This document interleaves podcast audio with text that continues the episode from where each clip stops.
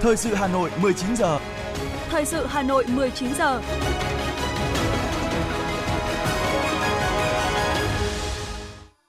Mời quý vị và các bạn nghe chương trình thời sự buổi tối của Đài Phát thanh Truyền hình Hà Nội với những nội dung chính sau đây. Tổng Bí thư Nguyễn Phú Trọng, Chủ tịch nước Võ Văn Thưởng, Chủ tịch Quốc hội Vương Đình Huệ tiếp Ủy viên Ban Thường vụ Trung ương Đảng Nhân dân Campuchia, Chủ tịch Quốc hội Vương quốc Campuchia Samdech Khuôn Sudari. Phó Bí thư Thường trực Thành ủy Nguyễn Thị Tuyến dự lễ khánh thành công trình cải tạo vườn hoa Tao Đàn. Khách quốc tế đến thành phố Hà Nội tăng gấp 3 lần năm trước. Trong phần tin thế giới có những tin chính, thỏa thuận ngừng bắn hết hạn Israel và Hamas bắt đầu giao tranh trở lại. Anh tuyên án nghi phạm vụ 39 thi thể người Việt trong container. Sau đây là nội dung chi tiết. Thưa quý vị và các bạn, sáng nay tại trụ sở Trung ương Đảng, Tổng Bí thư Nguyễn Phú Trọng đã tiếp Ủy viên Ban Thường vụ Trung ương Đảng Nhân dân Campuchia, Chủ tịch Quốc hội Vương quốc Campuchia Samdech Khuôn Sudari. Chủ tịch Quốc hội Campuchia đánh giá cao và hết sức phấn khởi về mối quan hệ Việt Nam Campuchia ngày càng phát triển tốt đẹp trên các lĩnh vực vì lợi ích của nhân dân mỗi nước, vì hòa bình, ổn định, hợp tác và phát triển ở khu vực và trên thế giới. Tổng Bí thư Nguyễn Phú Trọng hoan nghênh và đánh giá cao ý nghĩa chuyến thăm của Chủ tịch Quốc hội Campuchia Khuôn Sudari, góp phần củng cố và tạo dấu ấn mới trong quan hệ Việt Nam Campuchia. Tổng Bí thư khẳng định truyền thống lịch sử đoàn kết gắn bó, giúp đỡ lẫn nhau giữa hai đảng, hai nhà nước và nhân dân hai nước là tài sản quý giá, nguồn sức mạnh to lớn và quan trọng nhất đối với sự nghiệp đấu tranh giải phóng dân tộc cũng như trong công cuộc bảo vệ, xây dựng, phát triển đất nước.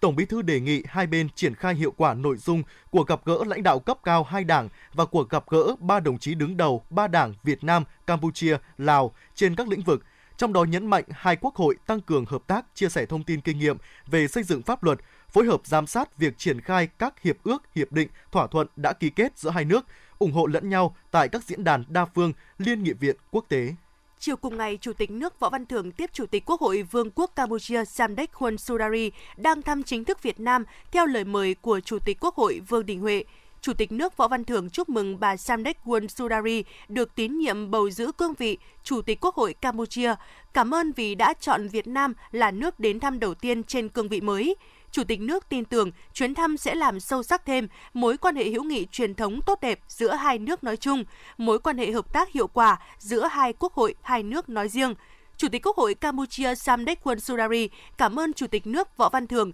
dành thời gian tiếp cảm ơn sự đón tiếp chân thành trọng thị của lãnh đạo Việt Nam, đồng thời cảm ơn lãnh đạo Việt Nam ủng hộ kết quả bầu cử của Campuchia vừa qua. Trong đó, bà Samdech Khuôn Sudari là nữ đại biểu Quốc hội đầu tiên được bầu giữ cương vị Chủ tịch Quốc hội. Trong bối cảnh thế giới và khu vực có nhiều biến động nhanh và phức tạp, Chủ tịch nước mong muốn hai nước tiếp tục đoàn kết, chia sẻ, hợp tác chặt chẽ hơn nữa để cùng phát triển ổn định, thúc đẩy hợp tác thương mại và đầu tư, tận dụng tốt hơn các dư địa hợp tác, Chủ tịch nước tán thành với Chủ tịch Quốc hội Campuchia về việc đẩy mạnh hợp tác trong lĩnh vực đào tạo cán bộ theo hướng đa dạng để nâng cao chất lượng nguồn nhân lực đáp ứng yêu cầu phát triển của mỗi nước. Hai bên cũng cần nỗ lực tiếp tục đẩy nhanh tiến độ phân giới, cắm mốc.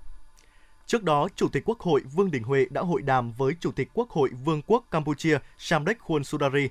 bày tỏ vui mừng chào đón Chủ tịch Quốc hội Campuchia thăm chính thức Việt Nam, chuyến thăm nước ngoài đầu tiên của bà trên cương vị mới – Chủ tịch Quốc hội Vương Đình Huệ tin tưởng chuyến thăm sẽ đạt được nhiều kết quả thực chất, góp phần tăng cường quan hệ láng giềng tốt đẹp, hữu nghị truyền thống, hợp tác toàn diện, bền vững lâu dài Việt Nam Campuchia và giữa hai quốc hội. Hai bên nhất trí tiếp tục củng cố và tăng cường sự gắn bó tin cậy chính trị, lòng tin chiến lược giữa hai đảng, hai nhà nước, làm nền tảng thúc đẩy các lĩnh vực hợp tác khác. Mong muốn đẩy mạnh hợp tác an ninh, quốc phòng, kinh tế, thương mại đầu tư, nhất trí tiếp tục phát huy vai trò cơ quan lập pháp hai nước trong thúc đẩy quan hệ song phương, giám sát các bộ, ngành, địa phương, doanh nghiệp trong triển khai các hiệp ước, hiệp định, thỏa thuận đã ký kết. Hai nhà lãnh đạo cũng nhất trí tăng cường trao đổi thông tin, chia sẻ kinh nghiệm trong tổ chức hoạt động của Quốc hội, nhất là trong xây dựng thể chế, hệ thống pháp luật và giám sát triển khai thực hiện pháp luật và đóng góp vào những quyết sách quan trọng của mỗi nước. Chủ tịch Quốc hội Vương Đình Huệ đề nghị duy trì cơ chế hội nghị cấp cao Quốc hội ba nước Campuchia, Lào, Việt Nam. Trước mắt phối hợp với Lào tổ chức thành công hội nghị cấp cao Quốc hội ba nước lần thứ nhất tại Lào. Hội nghị sẽ diễn ra từ ngày mùng 4 đến mùng 7 tháng 12. Chiều ngày 1 tháng 12 năm 2023, theo giờ địa phương, tại Dubai, các tiểu vương quốc Ả Rập Thống Nhất UAE Thủ tướng Phạm Minh Chính dự lễ khai mạc Hội nghị Thượng đỉnh Hành động khí hậu thế giới trong khuôn khổ hội nghị lần thứ 28 các bên tham gia Công ước khung của Liên Hợp Quốc về biến đổi khí hậu COP28 Hội nghị COP28 có ý nghĩa hết sức quan trọng trong bối cảnh biến đổi khí hậu tiếp tục là thách thức toàn cầu lớn nhất, được cộng đồng quốc tế quan tâm cao nhất trong năm 2023. Việc có hơn 130 nguyên thủ và thủ tướng chính phủ các quốc gia đến tham dự để cùng trao đổi, tìm kiếm giải pháp lâu dài trong ứng phó biến đổi khí hậu đã thể hiện hội nghị COP28 là sự kiện đa phương quan trọng nhất về biến đổi khí hậu trong năm nay. Sáng nay, tại trụ sở chính phủ, Phó Thủ tướng Trần Hồng Hà làm việc với Bộ Giao thông Vận tải và một số bộ ngành liên quan đến đề án chủ trương đầu tư đường sắt tốc độ cao trên trục Bắc Nam. Phó Thủ tướng Trần Hồng Hà đồng tình với nhiều ý kiến cho rằng cần xuất phát từ tầm nhìn, nhu cầu, dự báo phát triển kinh tế xã hội, kinh nghiệm các nước, từ đó đặt ra đầu bài cụ thể đối với tuyến đường sắt tốc độ cao. Phó Thủ tướng yêu cầu phân tích đánh giá kỹ tác động hiệu quả tổng thể của đường sắt tốc độ cao đối với nền kinh tế trong từng phương án về tốc độ, kết hợp vận tải hành khách và hàng hóa, nâng cấp, tận dụng tuyến đường sắt hiện hữu, tối ưu hóa năng lực khai thác, vận hành của các phương tiện, hệ sinh thái vận tải khác nhau như đường bộ, đường hàng không, đường thủy, đường biển. Phó Thủ tướng cũng cho ý kiến cụ thể về phương thức đặt hàng phát triển nguồn nhân lực, hình thành ngành công nghiệp đường sắt tốc độ cao, tổ chức bộ máy, quản trị hạ tầng khai thác dựa trên yêu cầu, tiến độ.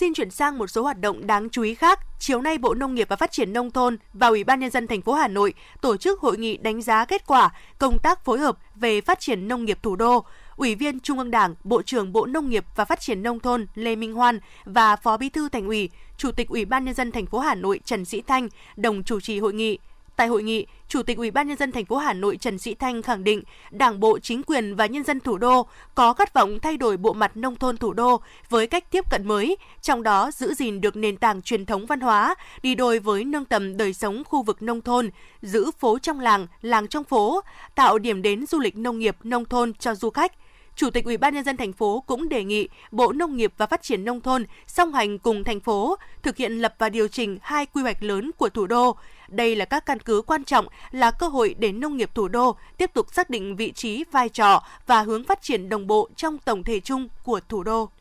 Sáng nay, quận Hoàn Kiếm tổ chức lễ khánh thành công trình cải tạo vườn hoa Tao Đàn, phường Phan Chu Trinh, quận Hoàn Kiếm. Ủy viên Trung ương Đảng, Phó Bí thư Thường trực Thành ủy Nguyễn Thị Tuyến tới dự. Vườn hoa Tao Đàn có diện tích 1.550 m2, nằm trên địa bàn phường Phan Chu Trinh, vị trí giao của phố Lý Thường Kiệt, Phan Huy Chú và Lê Thánh Tông, quận Hoàn Kiếm. Đây là vườn hoa có giải cây xanh lâu năm hai bên đường Lê Thánh Tông. Trung tâm vườn hoa là tượng đài nhà tư tưởng, nhà văn hóa kiệt xuất, nhà cách mạng kiên cường của Cuba và Mỹ Latin Jose Marti. Công trình cải tạo hoàn thành, bảo đảm chất lượng, mỹ thuật, đúng dịp chào mừng kỷ niệm 63 năm ngày thiết lập quan hệ ngoại giao giữa nước Cộng hòa xã hội chủ nghĩa Việt Nam và nước Cộng hòa Cuba.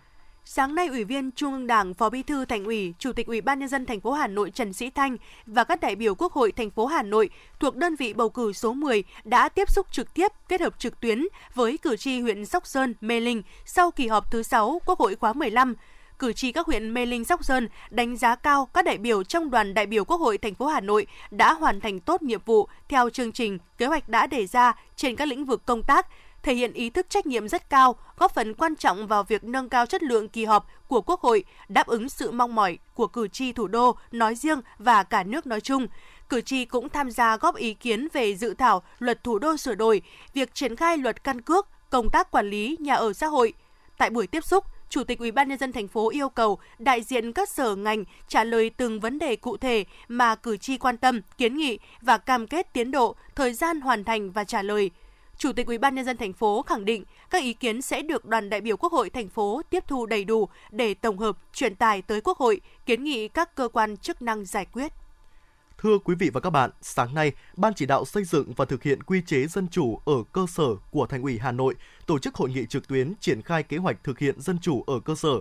Phó Bí thư Thành ủy Hà Nội Nguyễn Văn Phong, trưởng Ban chỉ đạo thành phố chủ trì hội nghị. Hội nghị được tổ chức trực tuyến từ điểm cầu trụ sở Thành ủy đến các quận huyện, thị xã và xã phường thị trấn của thành phố.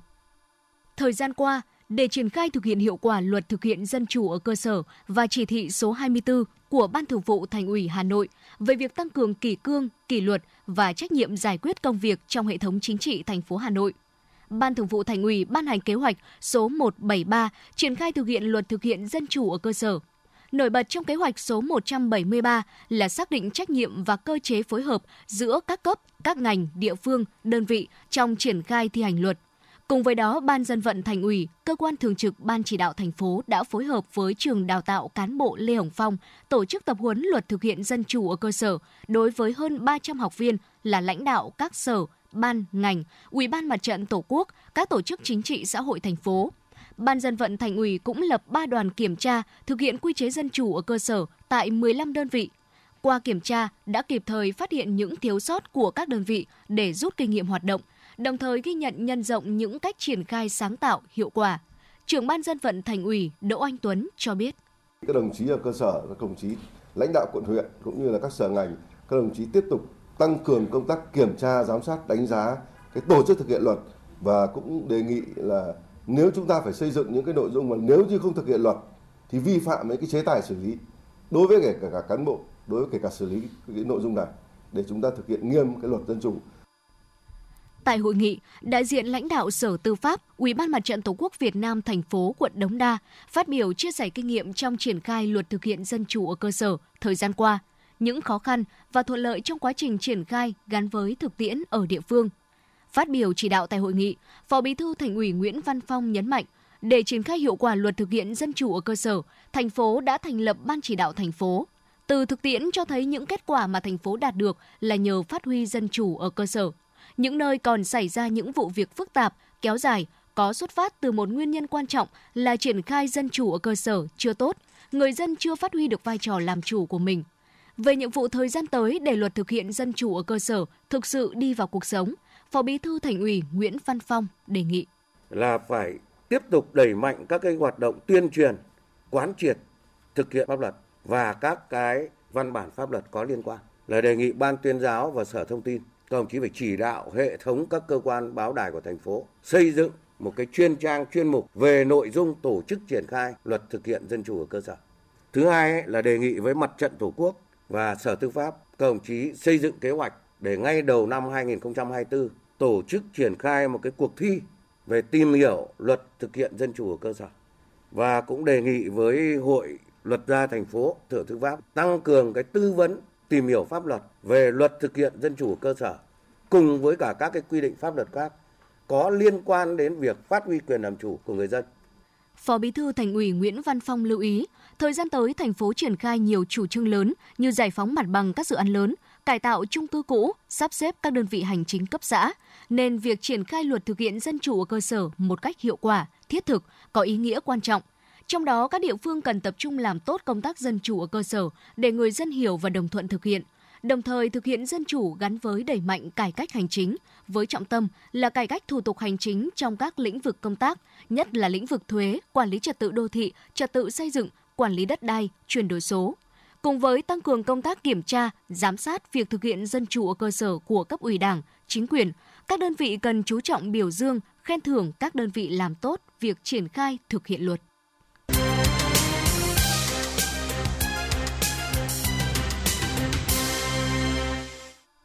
Thưa quý vị, với phương châm đổi mới, dân chủ, đoàn kết, phát triển, sáng nay, Đại hội 13 Công đoàn Việt Nam nhiệm kỳ 2023-2028 khai mạc ngày làm việc thứ nhất tại Hà Nội. Đại hội diễn ra từ hôm nay mùng 1 tháng 12 đến ngày mùng 3 tháng 12 với sự tham dự của 1.100 đại biểu đại diện cho hơn 11 triệu đoàn viên trong cả nước. Đây là sự kiện quan trọng của giai cấp công nhân và người lao động, mở đầu cho giai đoạn phát triển mới của tổ chức công đoàn.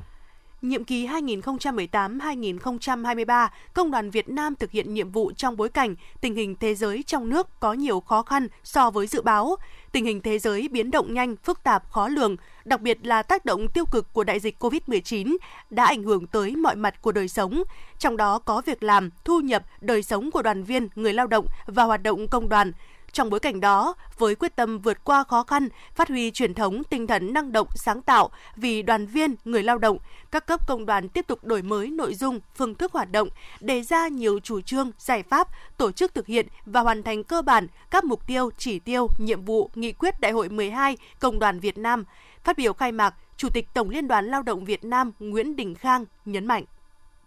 Hơn 11 triệu đoàn viên công đoàn và người lao động cả nước đang hướng về đại hội, gửi chọn niềm tin và đặt kỳ vọng vào đại hội, những quyết định sáng suốt của đại hội. Tôi đề nghị mỗi đại biểu tập trung trí tuệ với tất cả tâm huyết, làm việc với tinh thần trách nhiệm cao nhất, thực hiện tốt các nội dung, chương trình, quy chế đại hội để góp phần vào thành công của đại hội. Dự kiến, Đại hội Công đoàn Việt Nam lần thứ 13 sẽ cho ý kiến thảo luận về ba khâu đột phá gồm đẩy mạnh đối thoại, thương lượng tập thể, trọng tâm là tiền lương, tiền thưởng, thời giờ làm việc, thời giờ nghỉ ngơi, an toàn vệ sinh lao động, tập trung phát triển đoàn viên, thành lập công đoàn cơ sở ở các doanh nghiệp ngoài khu vực nhà nước, xây dựng đội ngũ chủ tịch công đoàn cơ sở đáp ứng yêu cầu nhiệm vụ, nhất là chủ tịch công đoàn tại doanh nghiệp ngoài khu vực nhà nước – Trước thềm đại hội, 10 diễn đàn chuyên đề đã được tổ chức để đại biểu bàn về 10 nội dung lớn trong hoạt động của Công đoàn Việt Nam. Ông Lê Đình Hùng, Phó Chủ tịch Liên đoàn Lao động thành phố Hà Nội cho biết. Với trách nhiệm của 1.100 đại biểu dự đại hội và cùng với ờ, ờ, trên 15 triệu đoàn viên cả nước ờ, thì xác định liên quan là cái đột phá đầu tiên mà trong ba khâu đột phá đó là đảm đảm bảo vấn đề thương lượng về tiền lương, tiền thưởng, thời giờ làm việc, thời nghỉ các điều kiện đảm bảo để người lao động có thể lên làm việc trong cái môi trường tốt nhất,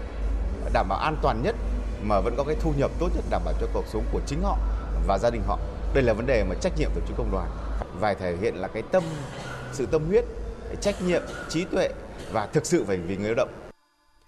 Thưa quý vị, trong nhiệm kỳ vừa qua của Công đoàn Việt Nam đã có nhiều chương trình thiết thực chăm lo đời sống vật chất và tinh thần cho đoàn viên công đoàn trên cả nước, như chương trình Tết Xung Vầy, Mái ấm công đoàn, Phúc lợi đoàn viên, mang lại lợi ích cho hàng chục triệu lượt đoàn viên công đoàn. Công đoàn các cấp cũng triển khai hiệu quả 13 quỹ trợ vốn việc làm, gần 3 triệu lượt đoàn viên, người lao động vay với tổng số tiền hàng nghìn tỷ đồng.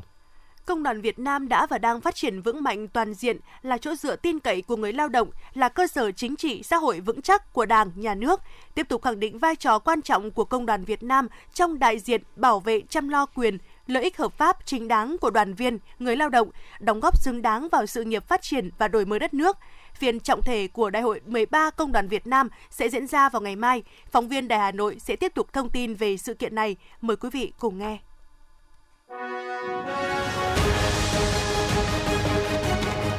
Thời sự Hà Nội, nhanh, chính xác, tương tác cao.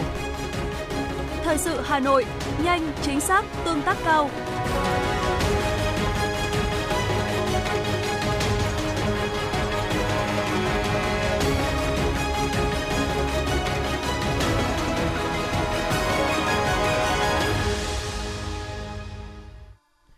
Thưa quý vị, với điều kiện hiện nay không thể thông tuyến các cơ sở khám chữa bệnh đến tuyến trung ương và không thể bỏ quy định về chuyển tiếp, điều này sẽ gây quá tải áp lực lên tuyến trung ương, ảnh hưởng đến chất lượng điều trị của người bệnh.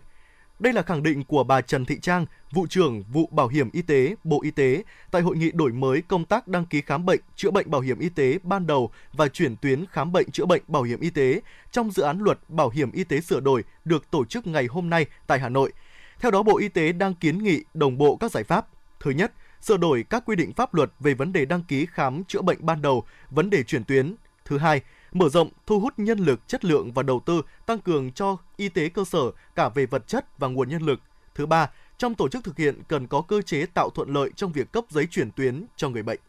Theo Sở Du lịch thành phố Hà Nội, tính đến hết tháng 11, tổng lượng khách du lịch đến thủ đô đạt 22,6 triệu lượt khách, trong đó có 4,1 triệu lượt du khách quốc tế, gấp hơn 3 lần so với cùng kỳ năm ngoái. Những con số ấn tượng này là minh chứng rõ rệt cho việc thành phố Hà Nội ngày càng trở thành điểm đến lý tưởng được khách du lịch quốc tế tin tưởng lựa chọn. Từ nay đến cuối năm, du lịch thủ đô sẽ triển khai kế hoạch nâng cao chất lượng sản phẩm, điểm đến du lịch gắn với di sản, di tích, làng nghề, kết hợp các kênh truyền thông trong nước, quốc tế và nền tảng mạng xã hội, hướng tới Hà Nội là điểm đến an toàn, thân thiện, hấp dẫn với du khách quốc tế. chiều nay, Hội nghị định hướng và liên kết phát triển sản phẩm du lịch golf giữa Hà Nội và các địa phương đã diễn ra tại Hà Nội. Phát biểu tại hội nghị, ông Nguyễn Trùng Khánh, Cục trưởng Cục Du lịch Quốc gia Việt Nam cho rằng, sức hấp dẫn của du lịch không chỉ giới hạn ở một địa phương, một vùng bởi nhu cầu khám phá điểm đến của du khách luôn rộng mở. Việc tăng cường liên kết giữa các địa phương để tạo thêm các sản phẩm mới bổ trợ cùng với việc phát triển loại hình du lịch golf Hội nghị là diễn đàn rất có ý nghĩa nhằm tiếp tục tiếp thu những ý kiến đề xuất của các doanh nghiệp du lịch nhằm nghiên cứu, xây dựng và khai thác phát triển liên kết hiệu quả du lịch golf Hà Nội nói riêng và liên kết với các địa phương trong cả nước. Chương trình 60 giờ ngày mua sắm trực tuyến Việt Nam Online Friday 2023 bắt đầu từ 0 giờ sáng nay đến 12 giờ chủ nhật tuần này trên TikTok. Đây là sự kiện thương mại điện tử quốc gia lớn nhất trong năm do Bộ Công Thương phối hợp cùng các cơ quan của chính phủ, Ủy ban nhân dân các tỉnh thành phố và các đơn vị cùng đồng hành tổ chức trong 60 giờ chính thức của ngày mua sắm trực tuyến Online Friday kể từ thứ sáu tuần này sẽ có những chương trình khuyến mại rất sâu, nhiều sản phẩm có thể mua được với giá từ 1.000 đồng đến vài nghìn đồng. Dự kiến chương trình tiếp cận 1 tỷ lượt xem trên các nền tảng, 3 triệu đơn hàng được chốt, 10 triệu người tiếp cận với chương trình, 500 nhãn hàng và 3.000 doanh nghiệp tham gia trong 60 giờ Online Friday 2023 công tác bảo vệ quyền lợi cho người tiêu dùng trên môi trường trực tuyến cũng được đảm bảo nhằm tiếp tục nâng cao chất lượng dịch vụ xe buýt và đa dạng nguồn kênh thông tin để tiếp nhận xử lý nhằm tạo sự hài lòng cho hành khách về hoạt động xe buýt. Ngày hôm nay, Tổng công ty vận tải Hà Nội Transeco triển khai kênh chăm sóc khách hàng thông qua ứng dụng Zalo Official Account. Với kênh xe buýt Hà Nội Transeco trên Zalo, chỉ cần khách hàng sở hữu điện thoại thông minh hoặc máy tính có kết nối Internet, tìm đến từ khóa xe buýt Hà Nội Transeco hoặc quét mã QR truy cập để thực hiện nhiều tính năng thuận tiện, nhanh chóng như tra cứu, tìm thông tin xe buýt, nhận các văn bản thông báo mới, liên hệ tư vấn hoặc gửi thông tin góp ý phản ánh. Khách hàng có thể cung cấp thông tin, hình ảnh, video phản ánh các hành vi vi phạm thông qua Zalo mà không phát sinh chi phí. Thông tin thêm về tình hình 11 học sinh trường Trung học cơ sở Nguyễn Quý Đức, quận Nam Từ Liêm mệt, đau đầu, buồn nôn khi ăn kẹo lạ. Trưa nay, Sở Giáo dục và Đào tạo Hà Nội cho biết tình hình sức khỏe của các học sinh này ổn định. Sở Giáo dục và Đào tạo Hà Nội chưa ghi nhận thêm trường hợp học sinh sử dụng loại kẹo này. Sở Giáo dục và Đào tạo Hà Nội yêu cầu các phòng giáo dục và đào tạo quận, huyện, thị xã và các đơn vị trường học tiếp tục giả soát, theo dõi, kịp thời phát hiện và báo cáo về các trường hợp học sinh mua sử dụng thực phẩm không rõ nguồn gốc, trong đó có loại kẹo lạ đang có nghi vấn chứa chất gây nghiện. Sở Giáo dục và Đào tạo Hà Nội cũng cho biết đang chờ kết luận trưng cầu giám định về loại kẹo này từ phía cơ quan công an.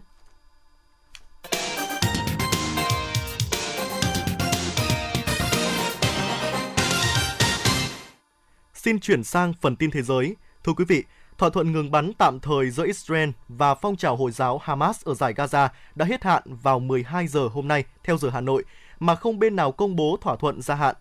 Ngay sau đó đã có báo cáo về giao tranh giữa hai bên. Một giờ trước khi lệnh ngừng bắn dự kiến kết thúc, phía Israel cho biết họ đã chặn một tên lửa bắn từ giải Gaza và các phương tiện truyền thông liên kết với Hamas đưa tin có âm thanh về vụ nổ cũng như tiếng súng ở vùng đất của người Palestine. Hôm nay, Hàn, Nhật, Mỹ và Australia đã áp đặt các biện pháp trừng phạt đơn phương Triều Tiên sau việc nước này phát triển vệ tinh và tên lửa đạn đạo. Động thái này đánh dấu lần đầu tiên bốn nước trên áp dụng các biện pháp trừng phạt đối với Triều Tiên vào cùng một thời điểm. Các quyết định này được đưa ra sau khi Bình Nhưỡng phóng một tên lửa mang vệ tinh trinh sát quân sự lên quỹ đạo vào ngày 21 tháng 11 vừa qua. Seoul và Washington coi vụ phóng vi phạm nhiều nghị quyết của Hội đồng Bảo an Liên Hợp Quốc nhà lãnh đạo Triều Tiên Kim Jong-un đã tới thăm lực lượng không quân nước này và yêu cầu quân đội sẵn sàng chiến đấu để đáp trả bất kỳ hành động khiêu khích nào của kẻ thù. Hãng thông tấn KCNA đưa tin, chuyến thăm của nhà lãnh đạo Kim Jong-un được thực hiện nhân lễ kỷ niệm Ngày Phi công của Triều Tiên. Tại đây, ông đã đưa ra các chỉ thị hướng dẫn chiến lược nhằm nâng cao khả năng sẵn sàng chiến đấu của quân đội. Từ ngày 14 tháng 12 tới, các quan chức cấp cao Hàn Quốc sẽ được yêu cầu báo cáo thông tin các giao dịch liên quan đến tài sản ảo nhằm tăng tính minh bạch trên thị trường tài sản ảo, tăng cường giám sát tiền kỹ thuật số. Quốc hội Hàn Quốc cũng đang nỗ lực đảm bảo tính lành mạnh của thị trường tài sản ảo trong nước bằng cách chủ động bổ sung các thể chế hiện có. Hôm nay ChatGPT tròn một tuổi và trong một năm qua, ứng dụng này đã tạo ra một cuộc chạy đua vũ trang trong lĩnh vực AI – Đi kèm đó là nỗi sợ AI sẽ vượt tầm kiểm soát của con người. Các công ty công nghệ lớn đang đổ hàng chục tỷ đô la Mỹ vào các công ty khởi nghiệp AI sáng tạo. Tuy nhiên, nhiều báo cáo lo ngại AI có thể truyền bá thông tin sai lệch, tạo thành kiến và đe dọa việc làm. Với những lo ngại đó, nhiều quốc gia đã gấp rút ngồi lại để đặt ra các quy định nhằm kiểm soát AI một cách hiệu quả. Chưa thể biết chắc trong tương lai AI sẽ đem đến những điều gì, nhưng chắc chắn sẽ gây tác động lớn đến cách con người làm việc. Tòa án Anh hôm 30 tháng 11 đã tuyên phạt 7 năm tù với Gomley, nghi phạm trong đường dây liên quan đến cái chết của 39 người Việt trong container vào năm 2019. Gomley là nghi phạm cuối cùng trong số 11 đối tượng bị tuyên án liên quan đến vụ án. Trước đó, một số đối tượng của đường dây buôn người này đã bị kết án tại Anh và Bỉ từ 13 đến 27 năm với tội danh ngộ sát. Philippines ghi nhận tỷ lệ nhiễm HIV đang gia tăng nhanh chóng. Các quan chức y tế Philippines cảnh báo số người xét nghiệm dương tính với HIV hàng năm đang tăng nhanh và số ca nhiễm mới có thể tăng hơn gấp đôi, lên hơn 400.000 người vào năm 2030. Theo các chuyên gia, nguyên nhân dẫn đến hệ quả đó là thực trạng hẹn hò trực tuyến quá dễ dàng, giáo dục giới tính còn chưa đầy đủ và thái độ bảo thủ của phần lớn người dân khiến cho những người mắc HIV khó chia sẻ và được điều trị. Các trường học ở New Zealand từng tự hào khi có tỷ lệ học sinh biết đọc, biết viết thành thạo vào hàng cao nhất thế giới. Tuy nhiên, trình độ đọc viết của các học sinh ở đây đã giảm xuống đến mức một số nhà nghiên cứu lo ngại sẽ có một cuộc khủng hoảng. Trước tình trạng này, Thủ tướng Lucian cho biết sẽ cấm việc sử dụng điện thoại di động tại các trường học trong vòng 100 ngày đầu tiên ông nhậm chức, áp dụng chính sách vốn đã được thử nghiệm tại Mỹ, Anh và Pháp. Ông cho rằng bước đi này sẽ góp phần giúp các em học sinh tập trung hơn vào việc học tập.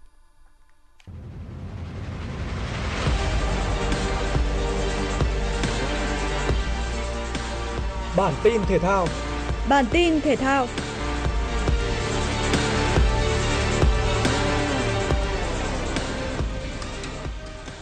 Đại diện duy nhất của bóng đá Anh tại Europa Conference League 2023 là Aston Villa đã có chiến thắng quan trọng với tỷ số 2-1 ngay trên sân nhà trước đối thủ trực tiếp là Legia Warsaw để giành vị trí nhất bảng E với 12 điểm sau 5 lượt trận. Kết quả này cũng giúp đội bóng nước Anh sớm giành quyền vượt qua vòng bảng trước một vòng đấu trong khi đó, Fiorentina cũng đã có được màn ngược dòng thành công trên sân nhà trước Gen với tỷ số 2-1 nhờ các bàn thắng của Martinez Carta và Nicolas Gonzalez. Kết quả này cũng giúp đại diện của bóng đá Italia vượt lên vị trí dẫn đầu tại bảng F với 11 điểm. 11 điểm cũng là điểm số mà câu lạc bộ Lin đã có được tại bảng A sau lượt trận này với chiến thắng trước câu lạc bộ Olympia với tỷ số 2-0. Đội bóng nhận kết quả đáng quên nhất là Fenerbahce với thất bại 1-6 trên sân của câu lạc bộ Đan Mạch Nordjylland. Cuộc đối đầu sớm nhất tại lượt trận cuối cùng của bảng đỏ Next Gen ATP Finals là trận đấu giữa tay vợt người Pháp Luca Van Arche và Alex Michelsen. Sau hai trận thua liên tiếp ở các trận đấu trước, tay vợt người Mỹ Michelsen đã không còn cơ hội đi tiếp. Thế nhưng mọi chuyện cũng không diễn ra theo một cách dễ dàng trên sân cho Luca Van Arche. Tay vợt người Pháp dù đã có được chiến thắng trong sắc đấu đầu tiên với tỷ số 4-3, thế nhưng lại để thua liên tiếp trong cả hai sắc đấu còn lại trước Michelsen với cùng tỷ số trên. Phải tới set 4, Luca Van Astre mới có thể giành lại thế trận và cân bằng tỷ số của trận đấu với chiến thắng 4-1. Trước khi có thêm một thắng lợi nữa ở set 5 quyết định với tỷ số 4-3. Thắng chung cuộc 3-2 trước Alex Michelsen sau 2 giờ 41 phút thi đấu, Luka Van Astre đã kết thúc vòng bảng với vị trí thứ hai và cùng với Medvedev góp mặt tại bán kết sau khi tay vợt người Serbia đã có thêm một trận thắng nữa trước Abedala Sebay để vượt qua vòng bảng với thành tích toàn thắng. So với mùa giải 2022, MotoGP mùa giải 2023 có buổi đua nước rút ở tất cả các chặng đua nhằm tăng thêm tính hấp dẫn. Điều này tạo thêm cơ hội cho các tay đua nhóm dưới có thể tích lũy điểm số nhờ đạt thành tích tốt ở các buổi nước rút, đồng thời khiến các tay đua nhóm đầu không còn bỏ quá xa nhóm sau. Dù vậy, Francesco Bagnaia vẫn bảo vệ ngôi vô địch nhờ chiến thuật hợp lý. Tay đua của đội Ducati chỉ tập trung vào buổi phân hạng để giành vị trí số 1 khi xuất phát và nỗ lực trong ngày đua chính. Anh thi đấu với mức độ vừa phải ở ngày đua nước rút. Bằng cách này, Francesco Bagnaia vẫn có điểm số tốt, lại tiết kiệm sức để giành điểm tối đa trong sự kiện quan trọng nhất mỗi chặng. Ở mùa giải 2023, anh có 7 lần về nhất, 15 lần trong top 3. Màn trình diễn đó giúp tay đua 27 tuổi lên ngôi vô địch thế giới rất xứng đáng. Francesco Bagnaia trở thành tay đua đầu tiên bảo vệ chức vô địch thế giới MotoGP sau Marc Marquez, đồng thời cũng là tay đua đầu tiên người Italia vô địch thể thức này sau Valentino Rossi. Không nghi ngờ gì, anh hiện đang là thần tượng mới của thể thao tốc độ Italia. Dự báo thời tiết đêm nay và ngày mai, khu vực trung tâm thành phố Hà Nội nhiều mây, đêm có mưa vài nơi, gió đông bắc cấp 2 cấp 3, trời rét, nhiệt độ cao nhất từ 20 đến 22 độ, nhiệt độ thấp nhất từ 16 đến 18 độ. Khu vực phía Bắc Hà Nội nhiều mây, đêm có mưa vài nơi, gió đông bắc cấp 2 cấp 3, trời rét, nhiệt độ cao nhất từ 19 đến 21 độ, nhiệt độ thấp nhất từ 16 đến 18 độ. Khu vực phía Tây Hà Nội nhiều mây, đêm có mưa vài nơi, gió đông bắc cấp 2 cấp 3, trời rét, nhiệt độ cao nhất từ 19 đến 21 độ, nhiệt độ thấp nhất từ 15 đến 17 độ. Khu vực phía Nam Hà Nội nhiều mây, đêm có mưa vài nơi, gió đông bắc cấp 2 cấp 3, trời rét, nhiệt độ cao nhất từ 19 đến 21 độ, nhiệt độ thấp nhất từ 16 đến 18 độ. Quý vị và các bạn vừa nghe chương trình thời sự của Đài Phát thanh Truyền hình Hà Nội, chỉ đạo nội dung Nguyễn Kim Khiêm, chỉ đạo sản xuất Lê Ánh Mai, cố vấn chương trình Uông Ngọc Dậu, chịu trách nhiệm tổ chức sản xuất Lê Xuân Luyến, chịu trách nhiệm kỹ thuật Phạm Lê Minh, tổ chức sản xuất Kim Oanh cùng các phát thanh viên Võ Nam, Thúy Hằng, kỹ thuật viên Kim Thoa phối hợp thực hiện. Thân ái chào tạm biệt.